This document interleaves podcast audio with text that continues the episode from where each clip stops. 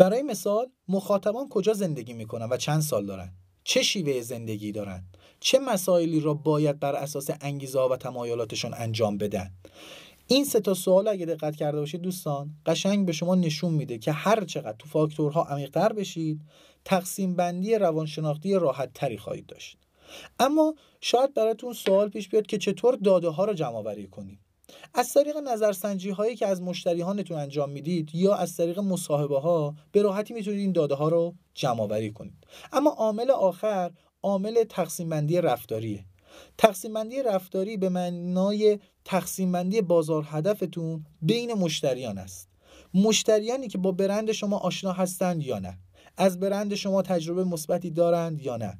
به برند شما وفادار هستند یا نه؟ باز اگه دوستان دقت بکنید با سه تا سوال ساده خیلی راحت می‌تونید تقسیم بندی رفتاری انجام بدید. تقسیم بندی رفتاری با رفتار مشتری نسبت برند نسبت به برند شما در ارتباطه. شما می‌تونید با فعال کردن نظرات در سایت و محصولات خودتون و یا حتی نمایش محصولات خودتون در سایت های بزرگتر مثل آمازون بازار خودتون رو بهتر تقسیم بندی کنید. گفتگو با شخصی که عاشق برند شماست به شدت متفاوته با شخصی که تجربه نامناسبی از برند شما داشته. همه این تقسیم بندی ها به شما اجازه میده تا تجربه شخصی کاربران رو بر روی وبسایت خودتون و خبرنامه ها مشاهده کنید و به شما کمک می‌کنه تا نسخه تبلیغاتی قانع کننده تری برای همه کمپین هاتون از کمپین های پیپر کلیک همون تبلیغات کلیکی گرفته و یا سایر تبلیغاتتون ایجاد بکنید. برخی از مزایای تقسیم بندی بازار اینه که مقدار زیاد پولی که در تبلیغات کلیکی و سایر تبلیغاتتون شما پرداخت می‌کردید رو الان می‌تونید پسنداز بکنید. اکثر تیم های بازاریابی این واقعیت رو پذیرفتن که به طور متوسط 26 درصد از بودجه خودشون رو در کانال های تبلیغاتی اشتباه از دست می‌دادن. که می‌توان با تقسیم بندی های درست از این هدر رفته بودجه جلوگیری بکنید دوستان همه این مطالب به یه نکته بسیار مهم ختم میشه. یعنی همه اینهای این مطالب رو گفتم که به این نکته برسم. شما می‌تونید توجه مخاطبانتون رو فقط به پیامی که برای آنها در نظر گرفته شده جلب کنید.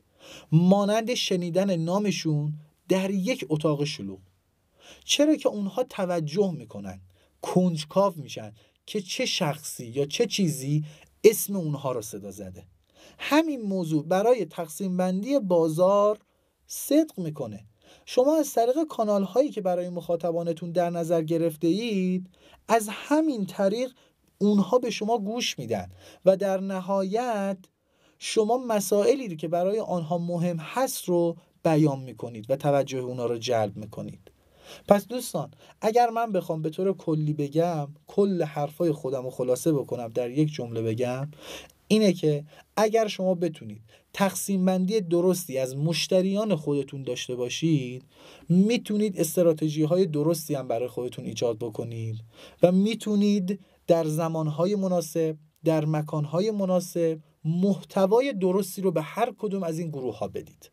اما اگر تقسیم بندی درستی نداشته باشید مطالب یا محتواهای نادرستی که به سمت مشتریانتون بره شاید بار اول بخونن چیز نگم. ولی بار دوم باعث میشه که شما رو فیل کنن و به کنار بذارن پس همیشه با تقسیم بندی درست و به موقع محتواهای درستی رو بدید تا مشتریان وفاداری برای خودتون بتونید پیدا بکنید.